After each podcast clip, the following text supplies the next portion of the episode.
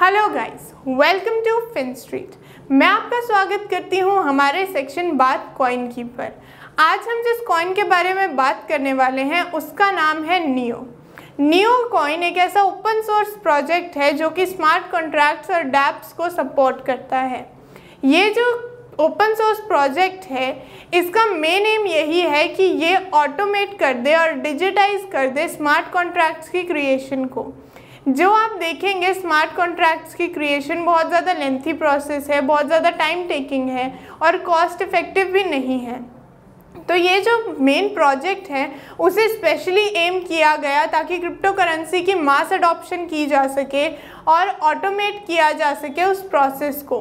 क्योंकि ये जो लेंथी प्रोसेस है, ये जो ज़्यादा टाइम लेना है इस सबसे बचने के लिए लोग प्रेफर करते हैं कि वो फिएट करेंसीज में ही ट्रेडिंग करें या फिर कॉन्ट्रैक्ट्स फ़िज़िकल फॉर्म में ही बनाएँ।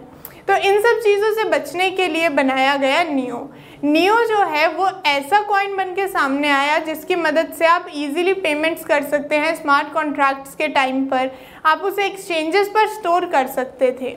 तो इसका जो मार्केट रैंक है वो नंबर 16 पर है, जो कि काफ़ी अच्छी पोजीशन इसने होल्ड करके रखी है। अगर हम बात करें इसके क्रिएटर की तो डा होंग फेई इसके क्रिएटर और फाउंडर हैं। वो एक बहुत बड़े क्रिप्टो करेंसी के एंथुजियास्ट हैं, उन्हें बहुत ज़्यादा इंटरेस्ट है क्रिप्टो करेंसीज़ की दुनिया में।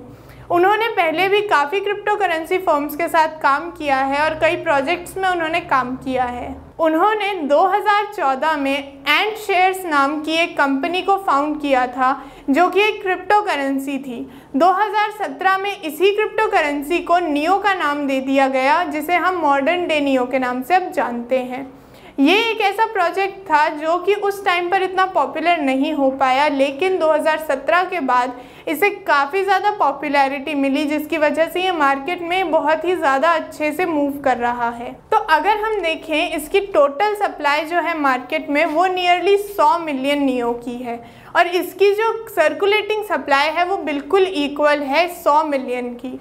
अगर इसका ऑल टाइम हाई भी देखा जाए तो उसकी वैल्यू 196.85 डॉलर्स की है। काफ़ी अच्छी वैल्यू है और इसके ऑल टाइम लो की वैल्यू 0.07 डॉलर्स की है। बहुत बड़ा स्प्रेड है इसके ऑल टाइम हाई और ऑल टाइम लो के बीच में। लेकिन इसकी जो मार्केट है वो पॉजिटिवली ही मूव कर रही है।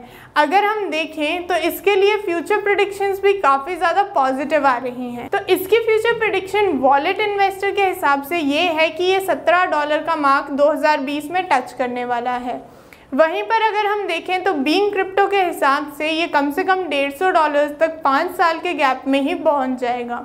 देखने वाली बात यही है कि इतना एक्सपोनेंशियली इसका प्राइस मूव करता है या नहीं? क्योंकि फ़िलहाल मार्केट में इसकी जो कंडीशन है, जो प्राइसिंग है, वो स्टेबल चल रही है। वो ज़्यादा मूवमेंट शो नहीं कर रही है। तो हमें देखना यही है कि ये फ्यूचर प्रोडिक्शन सही निकलती हैं या नहीं। तो बस यही था हमारा आज का वीडियो